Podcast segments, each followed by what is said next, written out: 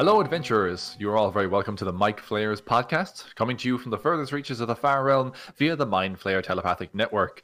I'm your host, Connor O'Brien, and joining me as always is my co-host, Martin O'Dwyer. Hey guys, how's it going? Are you good today, Martin? How are things? Yeah, pretty solid. Very excited. We just released our first episode on YouTube and Spotify. Listen now. We did. Just so our fans know, we're available on YouTube and Spotify. Indeed. If you're more a fan of the audio and not the video, don't like looking at these mugs. Mm. I'm pretty excited about that. Actually, speaking of in terms of like episode releases, Martin, happy Christmas, man. Because technically this will come out on the 25th of December. Oh, happy Christmas. Yeah, Merry Christmas, everyone. Hope we're all having... Our Christmas episode that isn't a Christmas episode because there's nothing Christmas themed. I will say this. There is one, if you want to like follow a really long thread, there is one aspect of this episode that will be very slightly Christmas. And the only reason is because Christmas for some people is about family, about presents, about a nice big meal. For others, it's about Doctor Who. And in this case, we have one of our friends in our previous campaign played a Blue Dragonborn sorcerer who was basically a Doctor Who character. And we're actually going to tell a story in this podcast about that Doctor Who-esque, his most Doctor Who-esque moment of our previous campaign. So if you're willing to walk the 10 miles of that thread, yeah, it's a Christmas episode. I'm pretty sure he did quote a Doctor Who Christmas episode, the Christmas special episode at the very end when he did the thing. When he did, quite possibly. Yeah. I remember what he said. I think I took it down, but no, I didn't, because as we checked, I have my old notebook from our first campaign, as I was telling Connor earlier, and I had a look at it there, and I have exactly before the story we're going to tell, and immediately after, and a blank page with the title of the story we're going to tell. Because, not so hot at the note-taking when, things are happening and exploding. It was one of those moments where it kind of...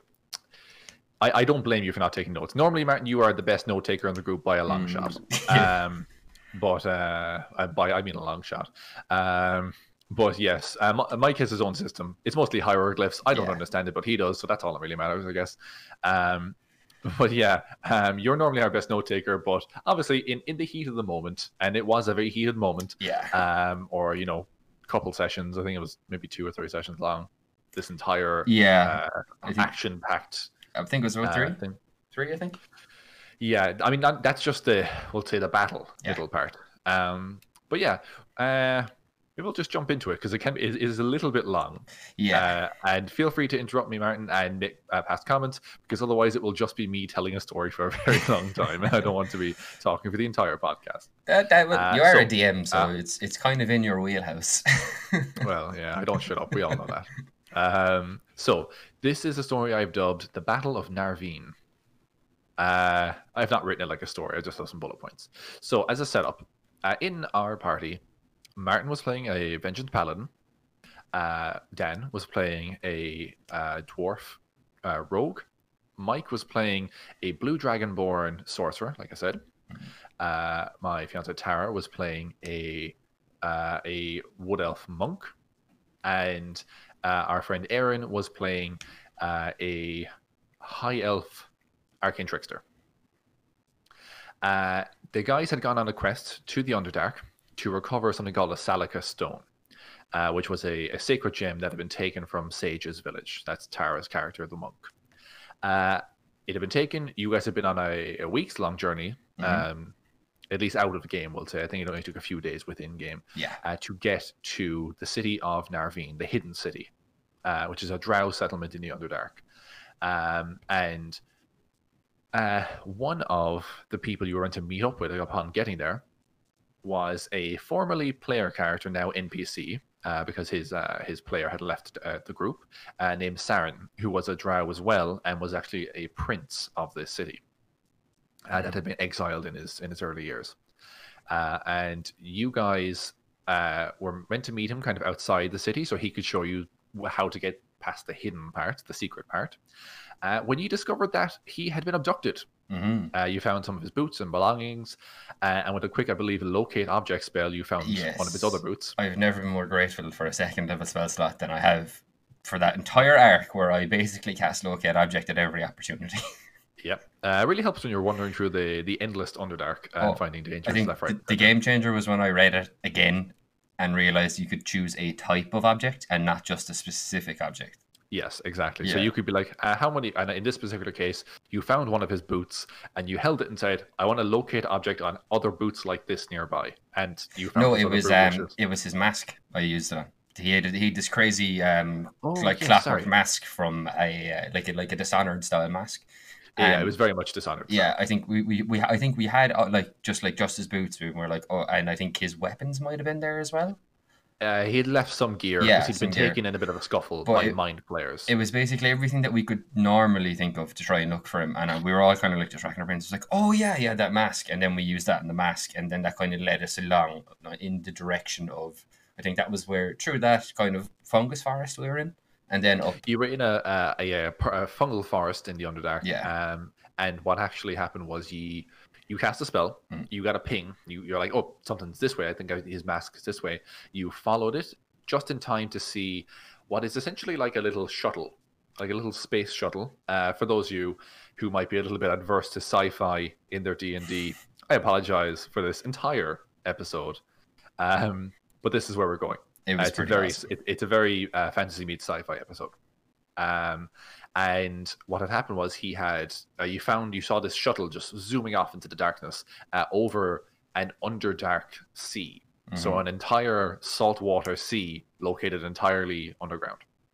And you thought, oh shit, we got to go and get him.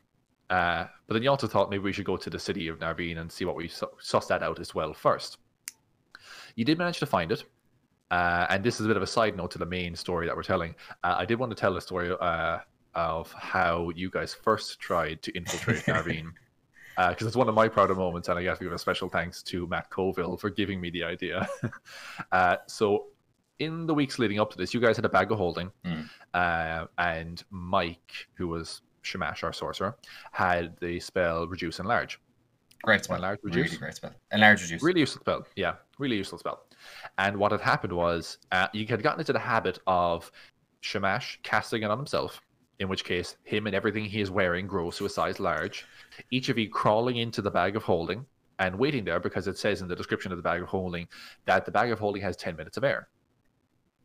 And you guys said, right, we can all hop in and we'll be grand for 10 minutes, and he can fly somewhere or teleport somewhere, and it'll bring us all with him because we're in a pocket dimension in an item that he's holding. Which is a really clever use of it. But honestly, as a DM, I was getting pretty sick of it because you were using it left, right, and center. Yeah. So you guys were outside of Narveen, which is kind of on an island in the middle of a lake in this huge, huge cavern in the Underdark. And what happened was the arcane trickster said, hey, I can cast invisibility on you, Shamash, our dragonborn sorcerer. You can enlarge, and we'll all get into the bag, and then you can cancel Enlarge, Reduce, so you shrink back down, but we're all already in the bag. Then you can cast Fly on yourself and fly over the town, and no one will see you because you're invisible, because she is in the bag of holding, still concentrating on that spell. And it was a good use of things. It was really, really good. An excellent combination of spells, I must say. Oh yeah, that's really, such a great idea. Use, including really clever when you consider that. You know, you had multiple concentration spells, but knew you could cancel the Reduce, Enlarge once everyone's in the bag anyway, mm-hmm. Cast a different spell, get to the location, cancel invisibility, and then Reduce, Enlarge, or Enlarge again to let everyone out of the bag, and then you're all inside. Yeah. So this happened. The majority of the part of your spellcasters, you can get up to some crazy shenanigans. There is some room for some serious abuse. Sorry, Connor. You're okay for now. And you so you guys hop in, Shamash takes off, and he starts flying into the town. He's flying over all the buildings, and I'm there, and I roll a few dice, and you guys don't know what I'm doing, but what I'm actually rolling for is to see who's running out of breath. And I'm checking everybody's everyone's their ability to hold their breath, because everyone has different con scores. And I'm like, okay, I think Enna, who was the Arcane Trickster who cast Invisibility, had a relatively low con score. Yeah. She can hold her breath for a very short period of time. Like literally a minute plus your con modifier, I believe, is the rule. So she was actually one of the first ones to lose consciousness inside the bag. And I described to Shamash that all of a sudden his invisibility fades. So you are now visible and flying over the city at a regular size, but you're still a 7-foot, 8-foot tall, whatever, Dragonborn. People might spot you. So he's like, oh, crap, okay, I'll immediately go to the nearest rooftop and duck in behind a chimney or something like that, where I can't be seen, and I'll cast Enlarge, and I'll let everyone out of the bag. And everyone piles out, and Enna is indeed unconscious, and I think a couple other people were gasping. I think you were all gasping for breath at this point. It was a close thing. Yeah. And you guys are all kind of scratching your heads, and you're like, what happened? I mean, why did she pass out, or why did she drop to zero, or whatever, you know? And I'm there, and you all look at me, and I say, the bag of holding has 10 minutes of air. And you're like, yeah, 10 minutes of air. That's only been like 2 minutes.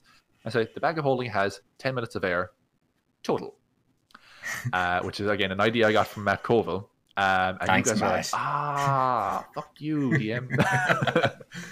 And I was like, it's a really good system, but I like the idea that maybe you can do it, that you can do the trick with the bag of holding a few times, but just remember that a bag of holding, when it's made, has 10 minutes of air, and after a while, it will stop having air. So you can do it a couple times, and you got to be clever with how you use it, but eventually that little trick will run out. Unless you have a Warforged party. Unless you... I think they still have to breathe, don't they? No. Warforged do not need to breathe as far as I remember. They just go into shutdown mode. No, they just don't need... They're machines. Also, oh, wait. Or if you're an Ergonassi, you can just hold your breath indefinitely. Or dead. Or dead. So, yeah, that was a little sidebar. But that was one of my favorite moments. So that actually ended up in a fight kicking off inside the city where... You guys had some pretty clutch moments trying to escape the city that was now well aware of your presence. All these surface invaders. So after that happened, you guys decided, right, well, that all went to shit very fast. Let's go and see if we can find Saren, and maybe he'll have a better way for us to get into the city. You guys travel to outside of Narveen, back to that Underdark ocean. That Underdark Sea you came across, and you actually had a foldable boat or a folding boat. Yeah.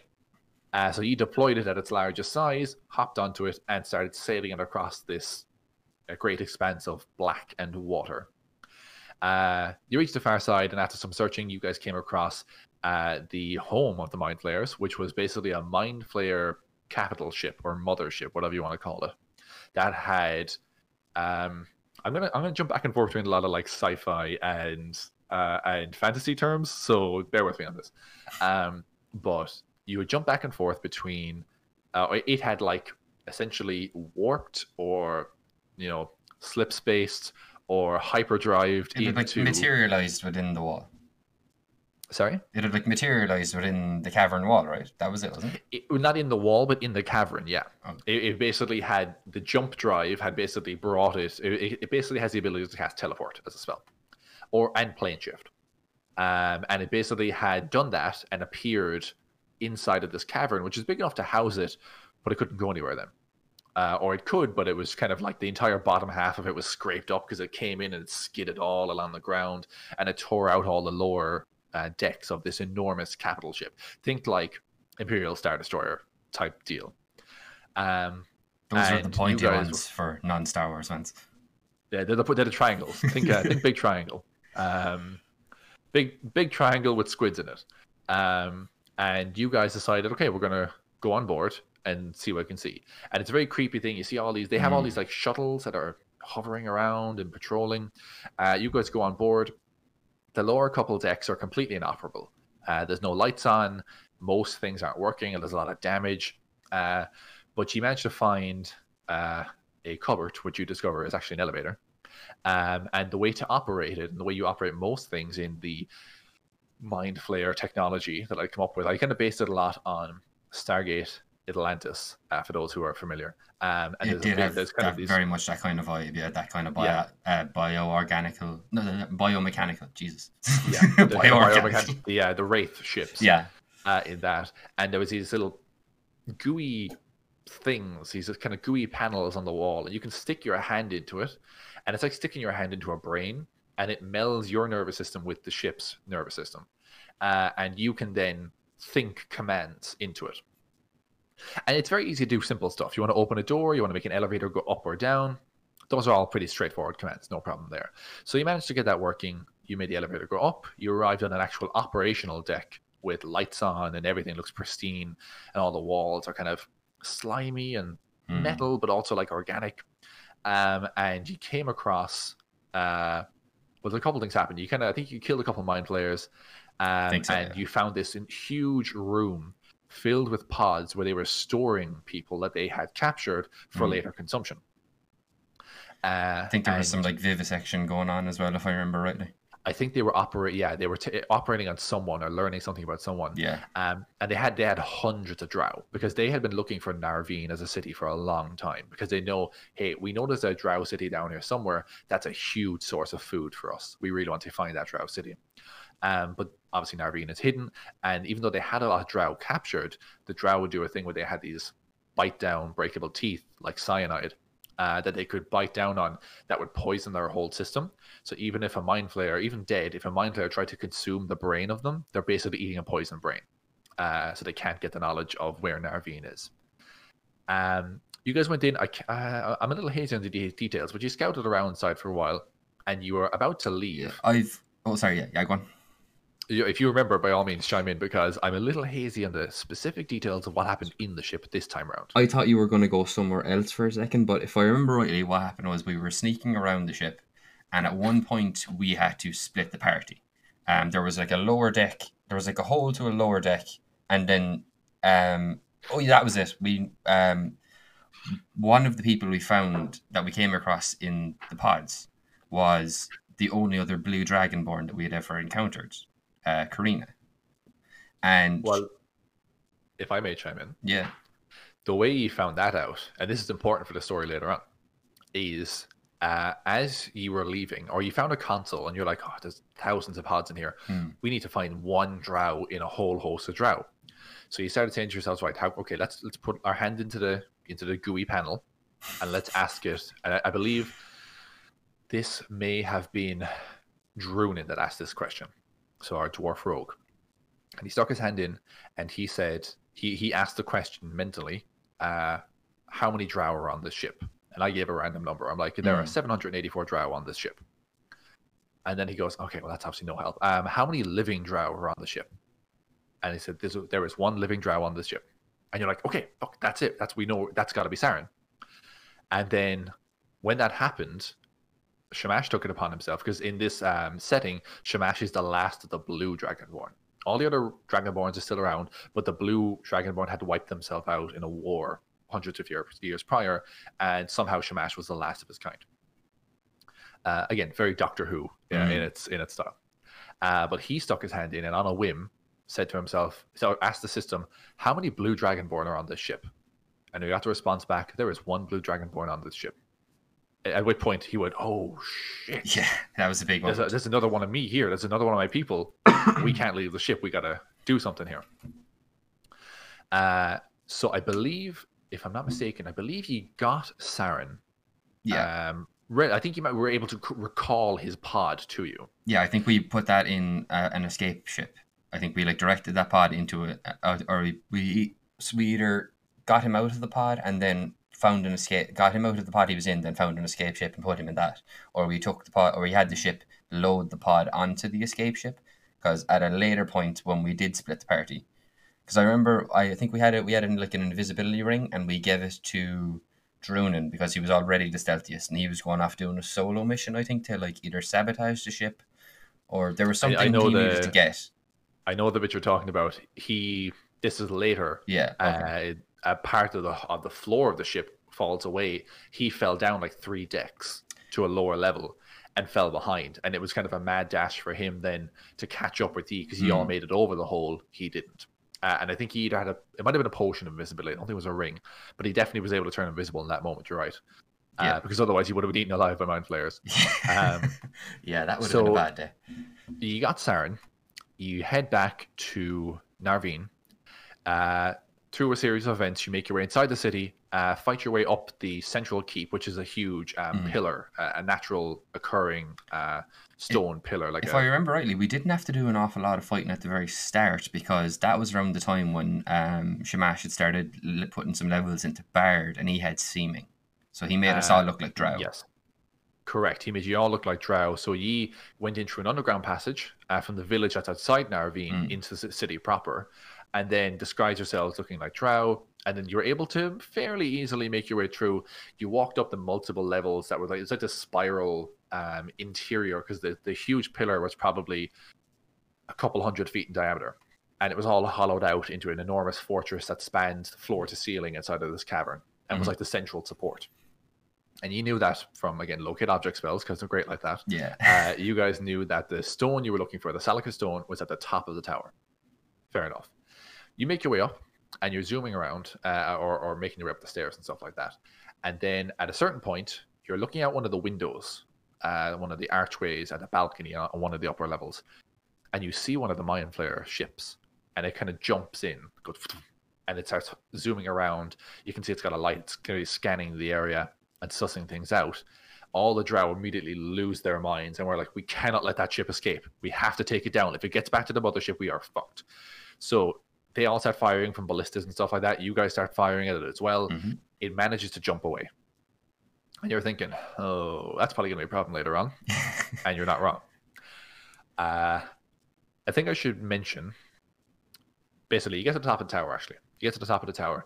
You guys fight the big bad of this arc. You get the stone. There's a very cool moment where Sage picks up the stone, and its power kind of accepts her, and she disintegrates a couple guys with some moonbeams, and then she has this like vision of things, and you guys are like, right, we got the stone, let's get the fuck out of here, and you start making your way back down. And as you're probably about the same point going back down as you saw the first ship, all of a sudden you watch as the capital ship jumps into the cavern where Narveen is located. The reason this happened, and I can't remember if I told you this before, I think I may have at some point, what happened was when the guys were posing these queries to the ship's computer, at first they were like, I want to open this door, I want to close this door, I want to make this elevator go. Those are pretty straightforward commands. But when you start asking very specifically weird questions, like how many Drow are on the ship, how many Drow are alive on the ship, how many Blue Dragonborn are on the ship? What you guys didn't know is that the ship's computer is actually an elder brain. And it started going, why would someone want to know how many living Drow and Blue Dragonborn there are on this ship?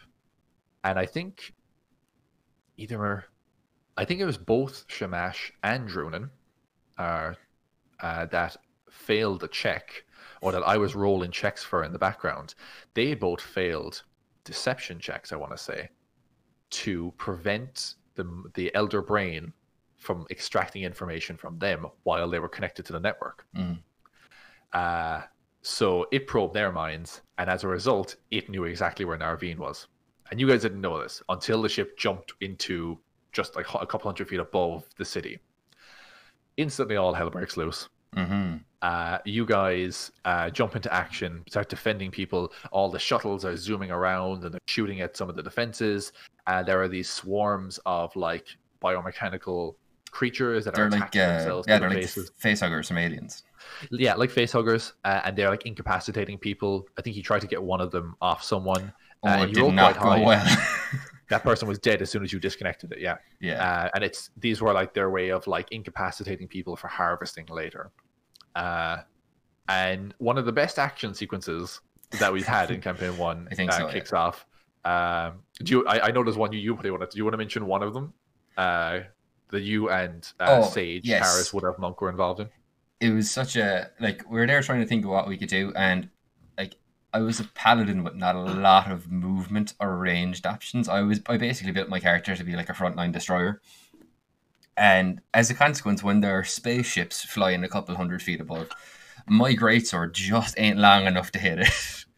So I was trying to... It was a long greatsword, but it wasn't that long. I was trying to think of what can I do to be useful here? Because my usual shtick isn't going to work. So I was like, right, what I can do is I can help the others be more effective.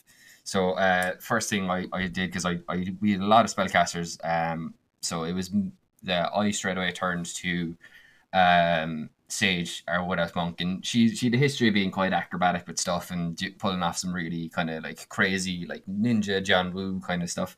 So I turned around and I ran like 20 or 30 feet down the road and just like hefted my shield Captain America style, and we did the Captain America Black Widow boost scene from the first Avengers film. Avengers Assemble, yeah.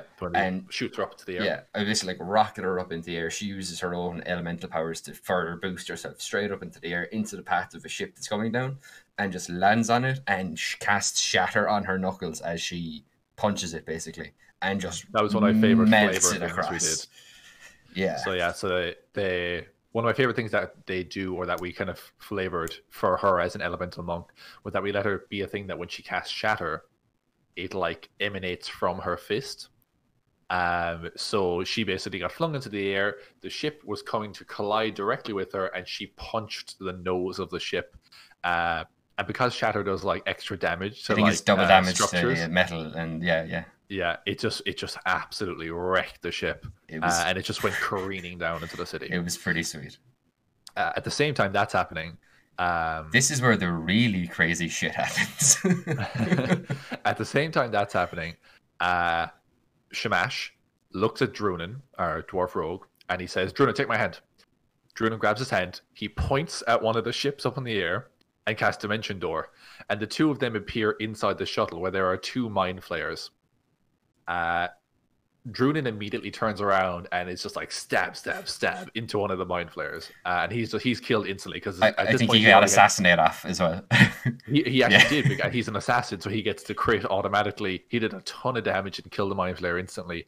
The other mind flayer, the way I have it, so that the mind flayers often control technology or whatever, is that they integrate with it the same way you do those panels. Mm-hmm. But the way they pilot the ship is, again, Stargate Atlantis reference for those who appreciate it, is that you sit into a chair, and the chair, I can't do this without my audio going weird, but it tips back, yeah, like that. And it, for the audio listeners, Connor just leaned back in his chair, and you integrate with the ship, so your perception kind of becomes the ship. You see things from the perspective of the ship as if it were a creature. Very what was that one recently? One Prometheus style, the space jockey from Prometheus. Yes, I very like the space jockey, actually, absolutely. And this guy's in his chair, but he's kind of unaware, because like, when he's controlling the ship, he's blind and deaf to what's happening in the ship itself. So Shamash, being Shamash, runs up behind him, leans over the chair from behind, over the back of the chair, and lightning breaths down into this guy's body, who gets a total system shock from it, and I believe is killed, or maybe he did something else as well. But that pilot was killed. Of course, once the pilot's killed, the craft begins careening towards the ground.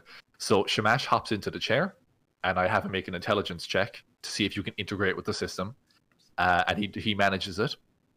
And all of a sudden, Shamash and Drunin have commandeered an alien shuttle. It's like Independence Day. Oh man, it was both absolutely ridiculous and something I really should have seen coming. Yeah. Mike, when he was a full-on spellcaster, was just Mike who plays Shamash, was just both brilliant but also painful at times. There was times I looked at him and I'm like, oh, do you have to? Okay, it's technically the rule, so fine. But other times, then he'd do things, and I'd be like, "That was fucking cool. That was so damn cool." So he pulls up near the ground, back where all the rest of you are still fighting, and he's like, "Everyone on the ship, come on, we're going up to destroy the capital ship."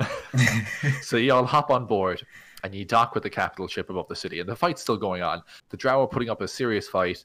The mind flayers are really hitting the city hard, though. So you're on a bit of a time crunch. So you arrive inside there. You fight your way through the ship and eventually arrive in the... it's like the command center, like the bridge, essentially. Exactly. Now, for the hardcore D&D lore people, you're not going to like the way I describe the next scene, because it is absolutely not in keeping with the lore of these two creatures. I don't care. It's my D&D game. I'll do what I want. So what happened was, you arrive in the bridge, and there are two creatures in there. One of them is an Ulitharid, which is like a large, it's a size large creature. It's like a bigger mind flayer with longer tentacles and stuff, and they hit a lot harder, and they've got some better psychic abilities. So he is the pilot or the captain of the ship, essentially. Behind him, in this briny pool of goo, is the elder brain, and that's like the ship's central computer. A fight kicks off, and as soon as it does, within the first round or two, Saren, who is with you, gets mind controlled by the Ulitharid. So already you're down one person. So what is it? We got Eru, Sage, Drunin, Shamash, Enna, and then Saren. Yeah. Instantly Saren's gone. Yeah. Then a couple of mind blast abilities from the Ulitharid and from the elder brain render the other four of you, or four of the rest of you, unconscious, because you all have relatively low intelligence. Yeah, Eru, I think I at most had a +2, and that, no, actually, no, I had like 9 int. I had 9 int as Eru. Yeah. So that was that. So the last person left alive, or not alive rather, but not stunned by the effect, was Enna, because she's an arcane trickster and she has better saves on that kind of stuff. So Enna's left alive.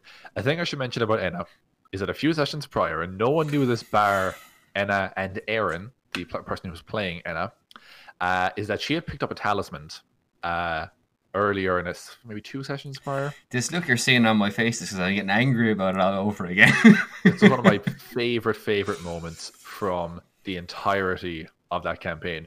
And just because Aaron was not like playing a very long time. In fact, this was the first arc she had joined in for. Yeah. This whole Underdark escapade. So when she turned around to me and texted me this at the table, I lost my mind.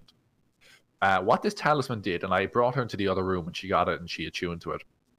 I said, "Okay, you're evil now." And she said, "What?" I said, "You're evil. The talisman made you evil. You are evil." And she went, "Oh, okay."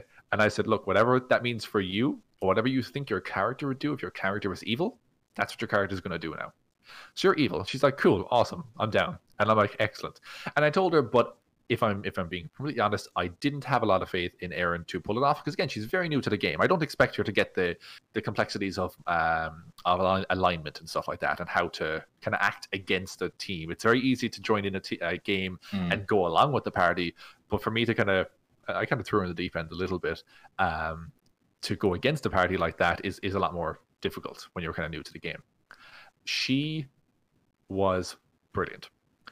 It was in that moment when one person was under mind control, Saren, and the other four were stunned and floundering around on the floor, that she turns to me and she says, "Oh, I want to try something. One sec." And she texts me something. And what she says to me is, "Hey, because I'm evil now, would now be a good time to steal the Salica stone from Sage and run away?"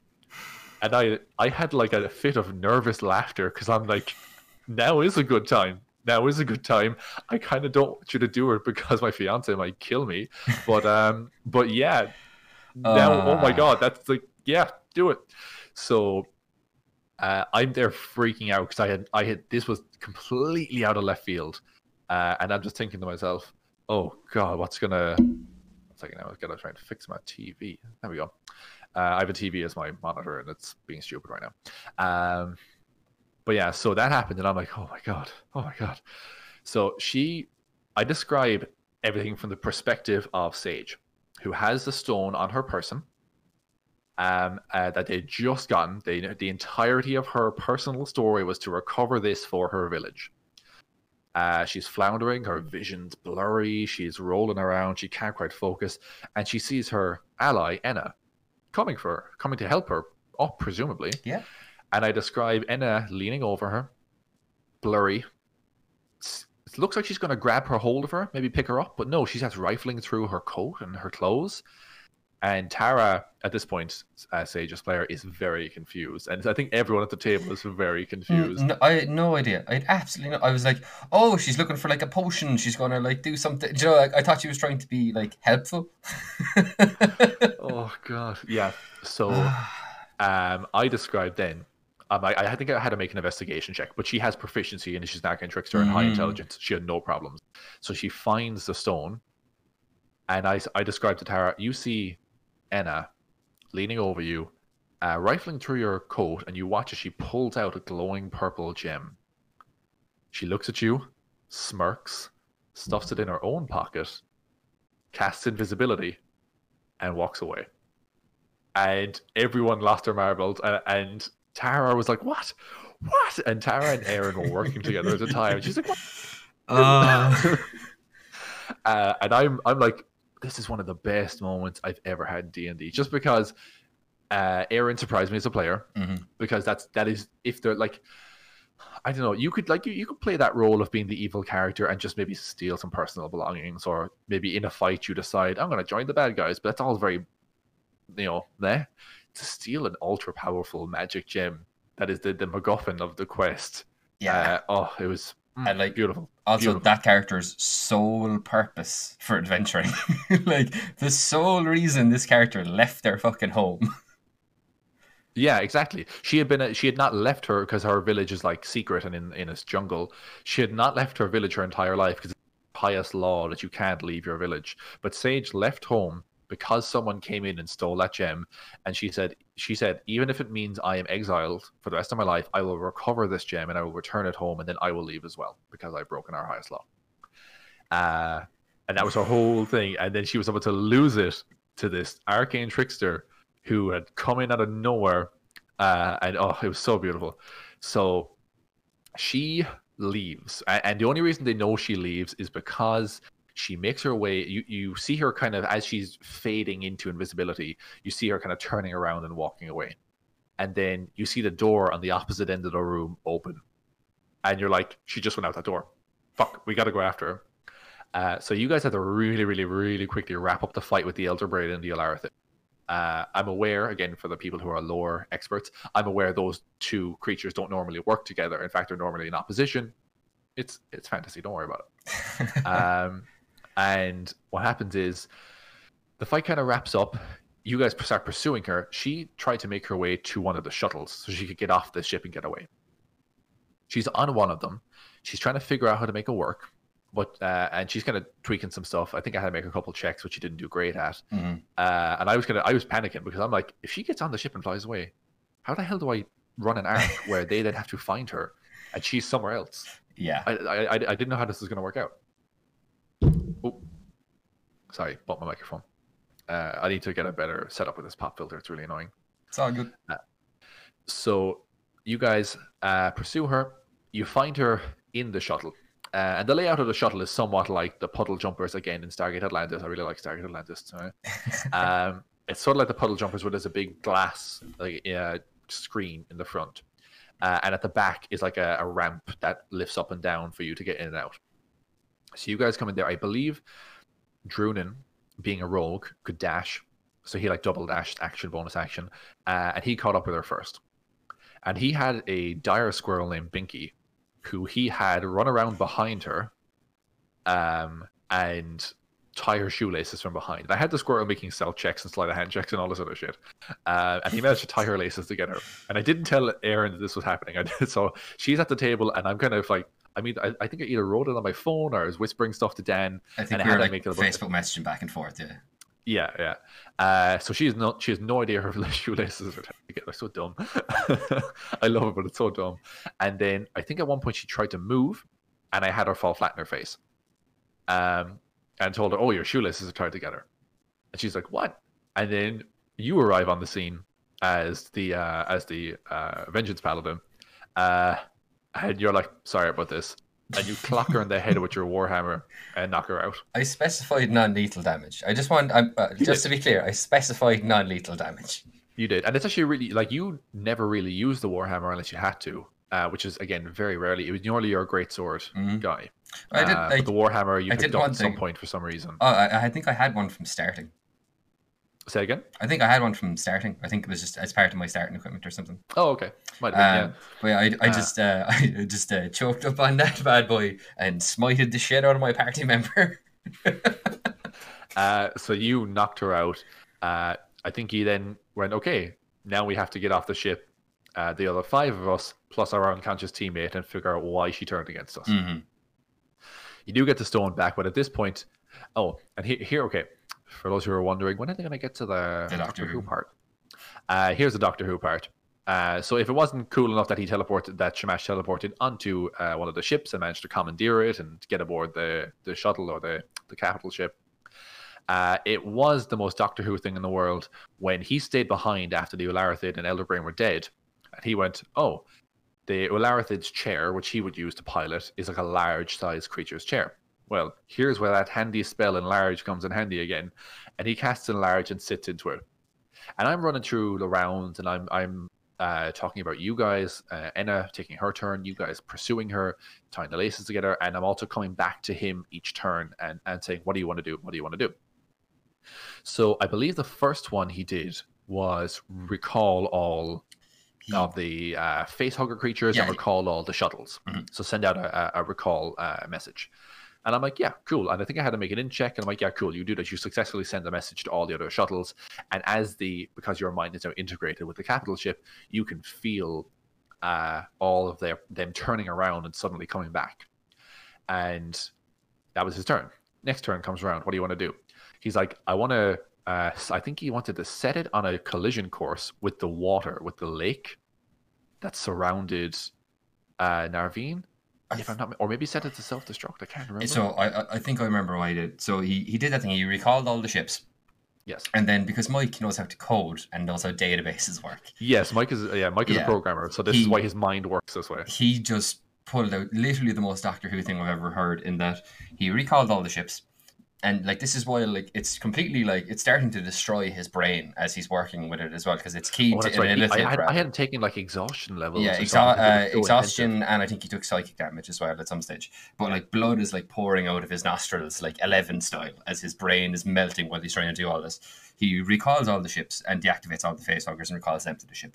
Then while he's on the ship, he queries their database for information about the Drow and about the Dragonborn.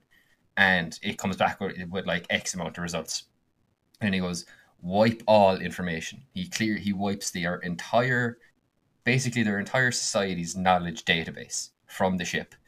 Then sets the ship to jump out of the cavern back to the Far Realm and sets it on a self-destruct timer for 60 seconds from now. And then he teleports out of the ship himself. Well, no, he didn't teleport out. He slumped out of the chair. So he did this. I think the last command. I think he said, yeah. I think that what he did was he set it for self-destruct. Sorry, folks, this is like 3 years ago at this stage. Yeah, this is a while back.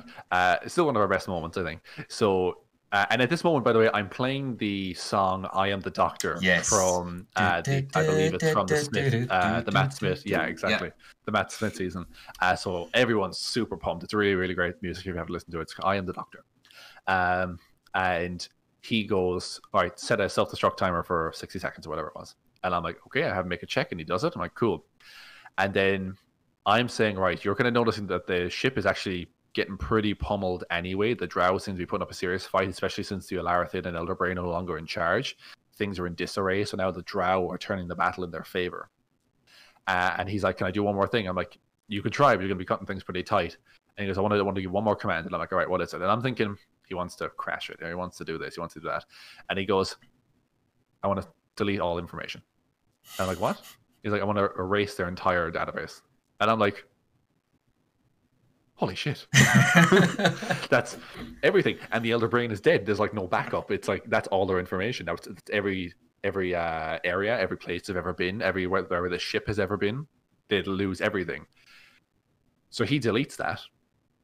He slumps out of the chair, having taken another level of exhaustion, and his nose is bleeding. He's taking psychic damage, and he kind of stumbles his way to catch up with you guys. And at this point, the ship is starting to come apart, and you guys meet up with him, begin racing off the ship as fast as you can as corridors are exploding. Like I said earlier, one of the floors collapses in, and I have you all make athletics checks, and I think Drunin was the one who failed, and he fell down 3 decks to a lower level that was on fire. He drank the invisibility potion and had to climb his way back out, but he was way, way behind you guys at this point. And you guys get to a shuttle first, start priming it up, and he's on his way, and you're like holding on, and you're going, he's going to be here, he's going to be here soon, he's going to be here soon. And I remember telling him, you know, describing him running through the corridors. And he like goes to turn down one corridor and then has to turn back because he just sees a wall of Illithid coming at him, and they're all frantic and flailing, and their tentacles are going mental. and he eventually makes it to you guys onto the ship. The ship launches out of the capital. The shuttle launches out of the capital ship in the same way that the fighters launch in Battlestar Galactica, just through this chute of a tunnel, and it goes out the other end. You zoom away, and there is a teleport feature on the ship, and it works like the spell teleport. And I tell, because the way they kind of have to charge off the capital ship, and I believe Drunin is piloting at this point because Shamash is in bits. His brain is in ruins. Yeah. I think he was the next most intelligent person, if I'm not mistaken. Probably on par with Sage, maybe, but because Enna's unconscious, she is the most intelligent. And then Shamash would have been up there as well. He had a decent in score. So Drunin hops in the chair, and he flies you guys out, and he goes teleport. And he teleports you guys, because he is familiar with the location, he teleports you guys to home, which is Dragon's Hold, your keep that you recently acquired. Right as, in the background, you guys watch your ship go and just disappear into the ether. And behind, you see the Illithid capital ship go and explode in the cavern, saving Narveen, recovering the gem, defeating the bad guy, and destroying the Elder Brain and Ulitharid, all in one swift stroke. Mm-hmm. And I believe he finished the final command he gave when he said delete all information and set it away. I believe he directly quoted Matt Smith. Oh, not Matt Smith. Was it Matt Smith? I think it might. No, it was either Matt Smith or Tennant. No, I think it was Tennant, but he goes, "Just this once, nobody dies," and then hit the button and then went off. And it was the most Doctor Who thing in the world. But I am the Doctor playing behind it. I could be mistaken, but that might be Eccleston. I think that's Eccleston. No, because let's not have a Doctor Who argument on a D&D podcast. Okay, yeah. It's not that podcast, but that's a different podcast.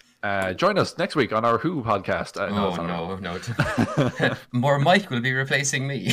Yeah. But yeah, that was the story of the Battle of Narveen. Probably just for the numerous, between the Avengers style way that the fight kicked off, the way that you guys infiltrated the Illithid ship, unknowing to you, the Illithid kind of infiltrated your minds and located Narveen. The fight with the Ulitharid, Enna becoming evil, Mike being a total Doctor Who and setting to self-destruct and wiping all their information and stuff like that. It was just one of like the best arcs. It was. I think that entire thing encompassed maybe 3 sessions. Yeah, it was about a month from start to end. Yeah. And it was just absolutely fantastic. Yeah. And to this day, I'm still very much. I look back on that fondly as like the high point of the previous campaign for me, anyway. I just thought so much stuff caught me off guard as the dungeon master that I was like, this is top, you know? Yeah, absolutely. Cool. So what's next, Con? What's next on the agenda? Let me have a look at my notes here while I adjust my phone. Do what I tell you. Stupid phone. Okay.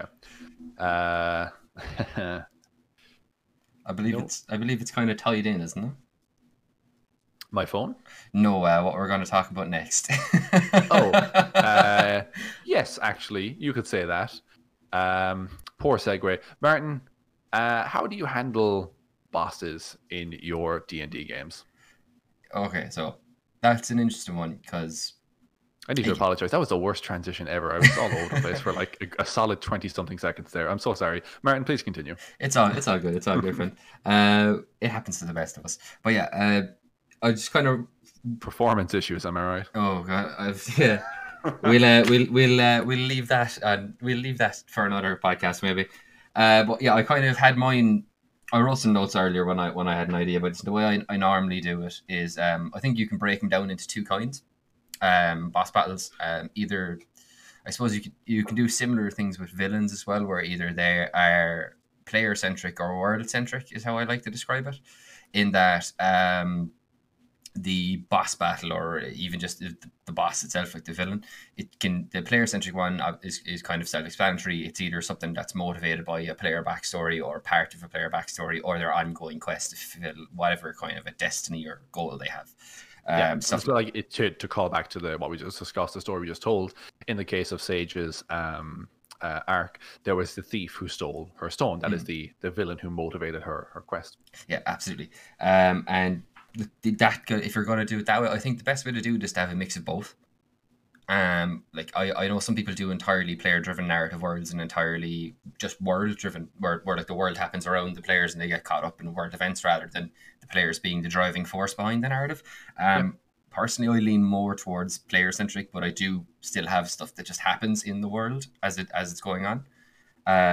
And I think with boss battles as well, that's where you get onto like you can. So player-centric then would be like a rival or a villain, or maybe just like some feast that they have to accomplish, like climb the tallest mountain in the realm or something like that to appease God. Go on a pilgrimage of some kind, maybe. Yeah, and then world-centric quests would be stuff like, say your players are just happen to be journeying through an area and they find like a village burned and in ruins, and the whole thing has been burnt to ash and just there's no one left alive, and then they hear a roar from a mountain nearby. And they're like, okay, and they have to go then and find, obviously, the dragon that did this and go and take care of that. And that's what I would describe as sort of like a world-centric boss, in that it's this thing that exists in the world on its own, independently from the party, and influences things around it in the same way that the PCs do.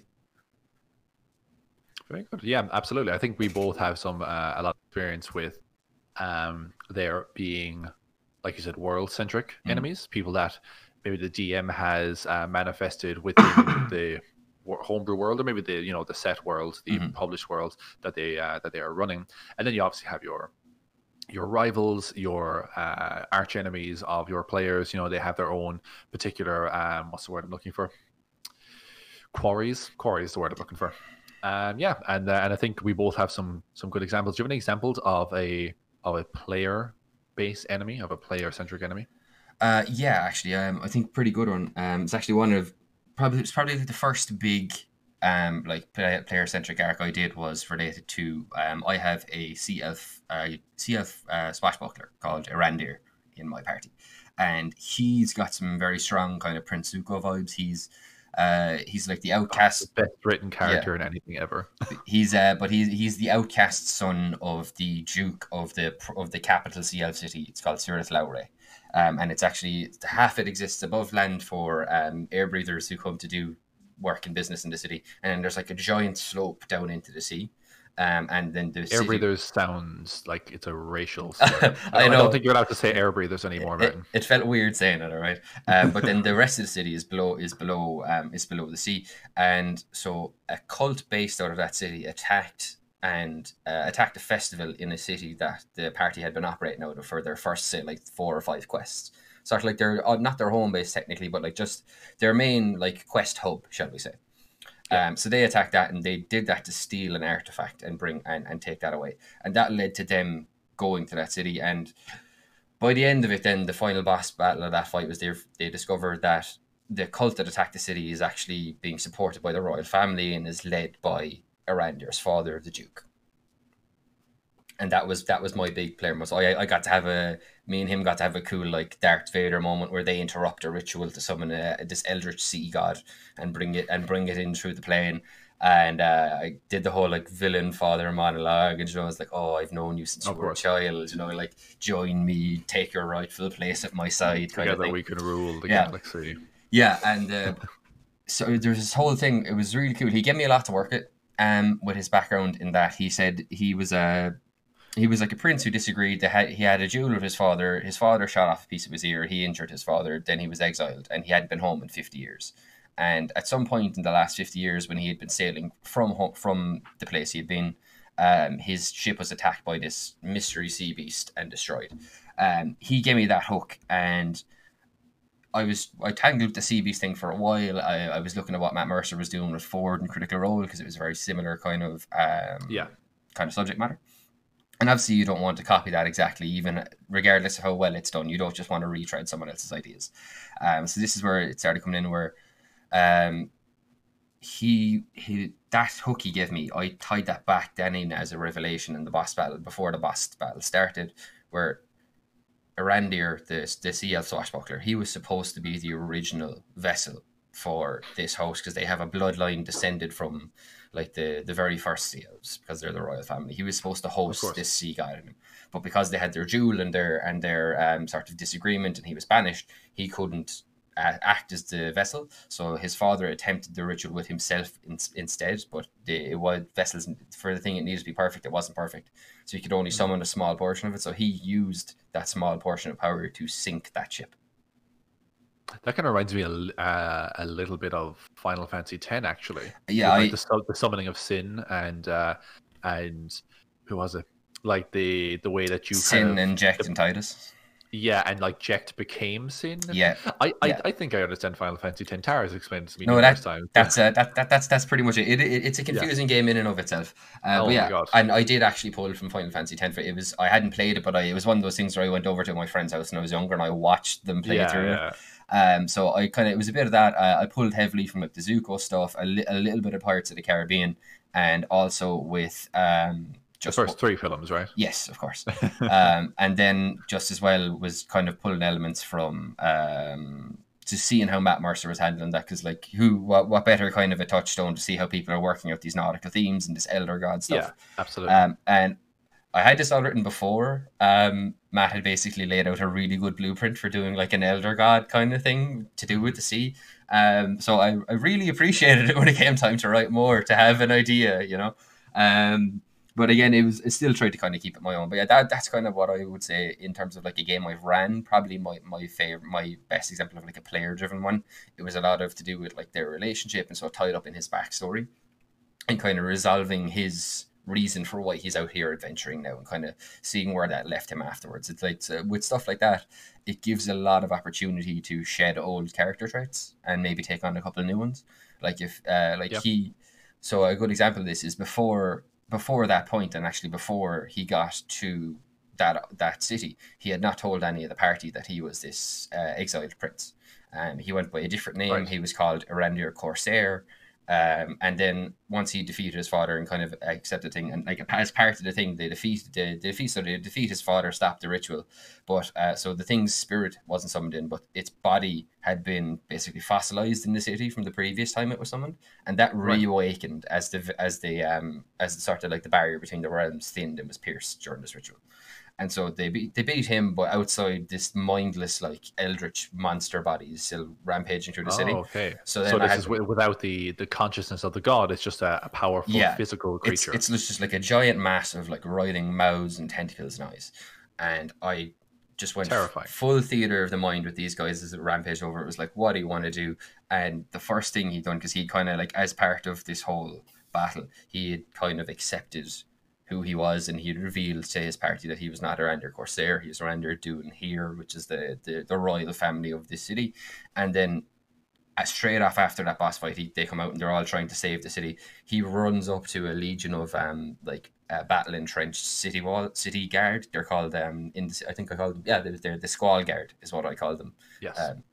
And he basically runs up there all there, and the party kind of take out the immediate, they kind of start giving orders and clearing people out. And he runs up to the guards, and he's like, do this, this, this, and this. And they're like, who are you? Why should we listen to you? And that's when he goes, and he did the full Aragorn, I am Aragorn, son of Arathorn. He got that moment, and he got to do the full, like, I am the forgotten prince that had just returned. And so satisfying as a player when you get to have reveal, because it's a common thing where players will have a hidden identity or a hidden part of their past, and when you finally get to go, I am this, but you get to do it in a satisfying and like theatrical and dramatic way, there's really nothing like it. Yeah. So and from then on, now he's gone by his real name instead of his pseudonym Corsair, which is fitting because a Corsair is a pirate and he was a pirate. Yeah. And like you said, there's such a good opportunity for character growth in personal player-driven arcs where you get to handle where the boss is your father or your old mentor, or maybe like your enemy from a young age. Maybe you were next door neighbors and you just hated each other. Like, yeah. But like getting to evolve your character, step up a level. Or it's a good opportunity as well if you're playing a character and you find like maybe you're not totally satisfied with how you're playing it or whatever, but you feel like you can't just unjustly change the way the character acts. When a big revelation or a big moment happens, oh my God, recreate your character entirely. That's your opportunity to go, I've now taken on new information. I can now justify my character having this whole other life, whether that be for better or for worse. And, you know, it can go both ways. Absolutely, yeah. And like even if it's just like superficially, even if you're just going to like change something about how your character looks. Maybe like in the case of like an exiled noble, maybe after you finish that quest and you've kind of either redeemed yourself or your family name or something like that, maybe now instead of going around just with a cloak on, you have like a cloak with a brooch with your family sigil on it to signify that you've now accepted who you are. It doesn't, like I said, it doesn't have to dramatically change how you play your character, who you are as a character, but it's always good to just try and build in some subtle or just some subtle sign of like personal development or change, even if it's just aesthetically. And you mentioned something there as well about players giving you a lot to work with, because I've been in situations where players haven't given me a lot to run with, and you do what you can. You try to work in characters and stuff like that, but honestly, I feel as though the best way to handle it is to try and incorporate some. You don't have to go super heavy if you don't want to, but always try to have a mix between player-driven, like individual player/character-driven quests, and the quests that you as a DM want to run within the world. Absolutely. So for what you said there, that was very much a player-driven arc, but if you have other things going on as well, regardless of what the breakdown is, whether it's 50-50, 90-10, 70-30, doesn't matter. Whatever breakdown you want, as long as you're getting a bit of a balance, because I've had, like I said, I've had players in our first campaign. We had a couple of players that joined in that didn't stick around for long, and it's because, well, okay, pardon me, it's because I feel like when they don't give you a lot to work with, a player doesn't give you like even a remote backstory, you know. And one of these players, there was a dwarf fighter who was in the party very early on, and he only stuck around for a couple of sessions, but he didn't actually have a backstory at all. He didn't really have much interest in writing it. That's a whole other thing. Players not really. We can get to that another day, and we can try and discuss how to like get people to buy in. Yeah, absolutely. And it's just as a quick rule, it's perfectly acceptable for people to have different levels or different types of buy-in as well. You know, whether it's I want to do the whole acting out my character and being dramatic, or I'm just here for the fight. I just want to roll dice and hit things. That's fine too. As long as everyone gets their turn, everyone gets a moment at the table. But yeah, I feel like on the other side of things like that, when a player does give you something to work with, and particularly you can work that into the world, you can get some absolutely fantastic like backstories and stuff like that. Like, again, to come back to the whole Narveen thing and Sage and trying to recover the Salica stone, in her backstory when Tara wrote it, she said, oh yeah, the stone was stolen, and witnesses say that the stone was stolen by a Drow. So now, as a result, Sage is like, I know a Drow stole it, but I don't know why, and I don't know where they are, so I have to find out where Drow might go. And this led to the whole trying to find Narveen. But then at the same time, a friend of ours who was playing Saren originally, he wanted to play a Drow. Completely, I had separate conversations in different houses with what you want to play and what class you want to play. And he said, oh, Drow, like a Dark Elf, seems really cool. And I'm like, yeah, Drow are awesome. And he's like, can I be like a Drow that's like all this, and I want to have this edgy background, but maybe I'm exiled from my city and all that. And I'm like, yeah, you can totally do all that. And then I start, because they both gave me so much to work with, I immediately think, sacred stone stolen by a Drow, playing a Drow exiled from your home, and I was able to like meld the two of those so beautifully into one another. It still annoys me a little bit to this day that player didn't stick around, because I genuinely think he would have loved the revelation of, oh, the Drow that stole that stone is from your former home city. You know, I mean, you kind of meld those two in. It's great. Like, it's good to have player arcs that are individual player arcs, but also when you can link multiple people in and get the buy-in. Like, currently at the moment now, we're kind of doing in our own game that I'm running. Our warlock is currently on his kind of unraveling the cult behind his elder god thing, his kind of quest. And we recently got a new player joining in, which is our friend Gavin. And Gavin is playing a blood hunter who has a specific thing against aberrations and the fire realm and all these other creatures. So now it's currently, I think the two of them are very invested, because it's a similar theme that melds in very well with both of them. And like I said, it's grand to have one player who's like, this is my quest and we're going on my quest, and everyone's like, it's your turn to go on a quest, let's go on a quest. And then but if you can get more than one person at the table to really heavily invest, if players are like, oh yeah, I'm playing a human and my my uncle betrayed our family, and someone else is like, oh, I'm playing a human and I'm looking for my lost father. What if your uncle is this person's father? And immediately that's such heavy buy-in for the players. I honestly thought you were going to say like, I'm an uncle who betrayed my family. Could you imagine? Oh god. Quickest resolution of a player backstory ever. Session 1, you! Yeah, session 1, you stab in the game. That nearly happened in our first campaign.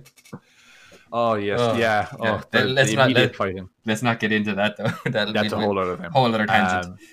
But yes, so we started. We got on a bit of a tangent there. We were talking about boss characters. Mm-hmm. So we'll say on. Obviously, that's about setting up from a story perspective a boss, an enemy, someone you can make a target or make a goal. You know, there's a goal that surrounds them, whether it's to recover a magic item like a gem or to kill them because they're head of a cult like they are in your one. Side note, I love all of the world building you did for Sirith. What's it called? Sirith Lowry. That's my player, Steve Erander. He's the one who actually named it. I think it means like the city of flowing gold in Elvish. Oh, very nice. It's so, I love the upper surface level, the underwater level, the way that the Squall Guard, what are they called? Squall Guard, yeah. Yeah, I love that as well. And you also had like shark racing, if I'm not mistaken. Yeah. I was trying to think of, because they were doing stuff where they were doing urban exploration. I wanted to have stuff for them to do other than just hunt this guy down, or just stuff to do in a city anyway. And I was like, what can they do? And I think if I remember right, I think like they can like low level talk to fish or sea animals, sea elves. I believe so. They can talk to creatures that can breathe water. Yeah. So narratively, I had it do is like, what would they do for fun? And I was like, oh well, like horse racing doesn't exist underwater, and like I didn't want to do like sea horse racing, so I was like, oh, like shark racing, and except it's instead of going horizontally across a field with jumps, it's like a vertical up a cannon gorge with all these balconies built either side, and there's like rings that are turned at different angles and different ways, and you have to like swim the shark through it all. Yeah, very cool. Yeah, it's one of you sent me plenty of notes when you were kind of asking me what I think of it and stuff like that. And honestly, I was both super impressed, because I'm like, I want to be a person. I want that to be a video game, and I want to explore that. And I was also super jealous, because I'm like, now I can't do something like this in my world. I'll be copying them. But it is so good. Honestly, it's one of my favorite things. But back on bosses, I'm distracting myself. I know. Yeah. I'm all over the place today. So what changes if you have a boss character from a mechanical perspective? So it's coming up on the final fight, or the players are encountering them for the first time. And as a rule of thumb, it's good to have your players encounter a boss a couple times before the final fight, because then there's you know, oh, that guy got a crit on me in the previous fight. I have a vendetta to get against them. So what kind of stuff do you do on the back end to a stat block or to a boss to make them a boss? You know. Okay, so I haven't done a huge amount. So with that battle there with that we were talking about with the sea elf and his father, I used a Kraken priest as a stat block for that, because it just seemed too perfectly appropriate. Very cool. It's a cool looking creature. It's got some really cool abilities. I think it's got a recharge ability where the Kraken speaks through it, and everyone around can get, it's either stunned or feared for a minute. Is that like a thunder ability, or is that melee touch attack? They have a melee touch that's lightning damage, but they have a recharge ability similar to like a dragon's breath called Voice of the Kraken, and it's literally the Kraken speaks through them, and it's, I think it's like a wisdom save, or you're stunned or afraid. But it was really cool. So I didn't actually mess with that too much, because that was really, really perfect. One I did mess with a little was a boss battle I came up with. My current arc that we're doing is like a classic horror movie monster kind of werewolves and undead and the whole thing. And there's like one of my, I got some new party members recently. One of them is basically like a Witcher type character. So we're doing a thing where like it's his or him representing his organization versus like an anti-Witcher organization, kind of like, it's kind of a fallen disciple kind of storyline. As part of the thing, the enemies became aware of the party through unfortunate circumstances and errors of judgment by the party.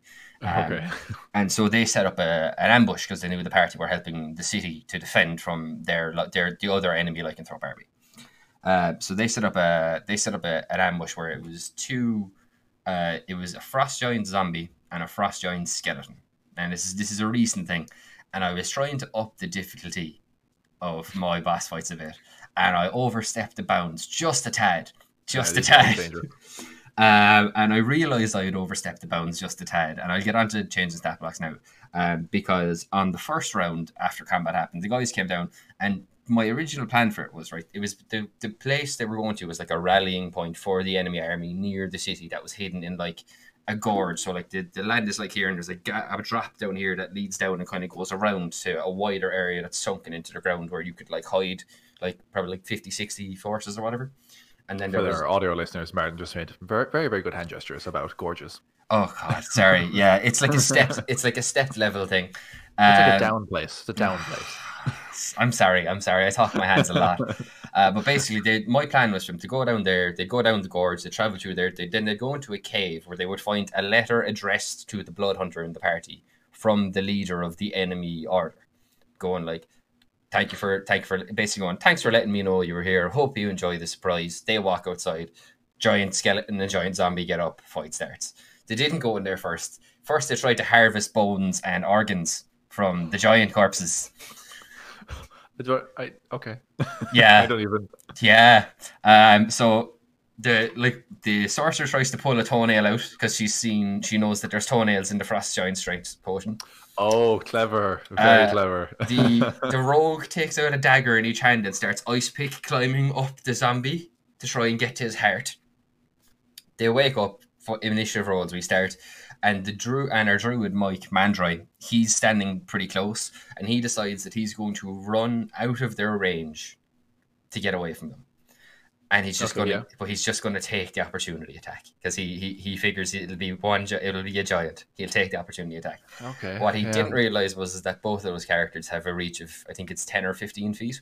So he took an opportunity attack from each of them, took 52 points of slashing damage in a round, and was dropped to 15 HP from full on his first turn. So naturally had the desired effect I wanted for the party, where I went, oh shit, this is a serious boss fight. This is bad, yeah. But also had the effect of me where I went, oh shit, I need to nerf this now. Yeah. So what I did was, on the fly, I stripped out one attack from each of them because they had two attacks and they rolled 3d12 plus 6 for each attack. So I stripped an attack out of each of them. And then the Frost Giant Zombie had I think it's called the Freezing Glare attack, and it does. Yeah, it's in Explorer's Guide to Wildemount. Yeah, it is. It paralyzes you if you fail it, and it also does 10d6 cold damage. Now, I stripped out, just judging by my characters, like they have one tank and then the rest is squish. Pretty squish. They're hard to hit, but if they get hit, they don't have a lot of hit points. Yeah. So I immediately stripped out the damage out of the cold, vividly took one attack off each of them, and was like, right, I think this is a reasonable level now, and kind of let it go. And it did, and it ended up being a very dramatic kind of thing because the guys got very into it, very kind of scared, and as well, they still hit hard, even they only had one attack. It's still 3d12 plus 6 with a plus 10 to hit. Like it's a fairly likely hit, and it's going to hit hard. Yeah. And only my blood hunter had resistance to bludgeoning, piercing, or slashing. So everyone else was taking that straight to the face. Yeah. So it still made it really tense, and it made it an exciting battle. And it had a really, really cool conclusion. The sorcerer twin spelled lightning chromatic orbs and just blew both of them up. It was really cool. But yeah, it was still that was kind of an example of a time where I had to really, really tweak the stat block on the fly because I thought raw going in rules is written, they would have been fine. And you know, it doesn't say, when it says deadly on the combat difficulty encounter, it doesn't go deadly 1, deadly 2, deadly 3. You know, once it passes that mark, it doesn't tell you if it gets any higher or level above. So so that was because I'm very much still, I consider myself still learning when it comes to like creating and DMing and stuff, like the like descriptive and not writing and stuff. That's kind of stuff I've done all through life, like writing and stuff I've kind of looked into and read and been good with. But like the actual stat block tweaking and designing stuff is stuff I'm still kind of learning. So that's kind of the only one I can really give, but I'm sure you have way better ones. I have a couple. Obviously I run a whole campaign for like 3 years with you guys, and now we have another. I want to say 2 years, but we haven't been playing much recently for obvious reasons. Yeah. That's a really memorable encounter though, and like a really good learning point, I think, actually, for anyone listening, any DMs out there, that it is 100% okay to change things on the fly. Ooh. If you to try and, because and this is a skill you want to develop, it's a muscle you want to kind of like practice with, and but I've often been in situations running games for you guys where you start an encounter and you think to yourself, yeah, this should be fine, this should be like tough but like not too bad, and that you want to hit that sweet spot where it's like, this is tough but doable. Yeah, you want them to be... finish with 1 HP going, holy shit. Yeah, sort of. You want them to take a couple hits and maybe 1 or 2 super heavy attacks, you know.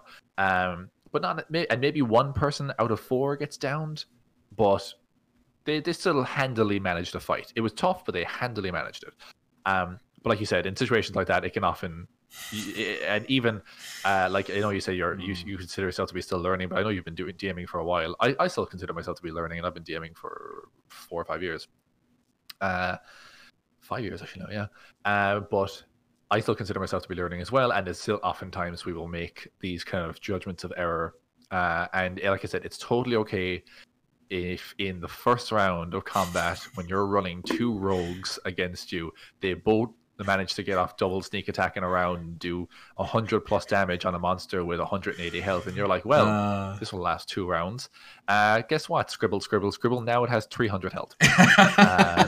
And you can kind of like, you can kind of bluff your way through it. I think some people will listen to that now and they will disagree with that, because some people like playing the game with hard rules and playing it as it is. And I agree that there's a time for that, but also I think that there's a time to create, because personally I play for a story. I play for drama and conflict and resolution, and I think there's some times where you can tweak stuff on the back end on the fly to go, this is too hard an encounter, or this is too easy an encounter. I want to hit that sweet spot where it's challenging but doable. So yeah, I think that's a really good tip for anyone out there who is trying to create tense, memorable, action-packed moments. It's okay if it's too hard at first for you to go, well, maybe he does 2 attacks instead of 3.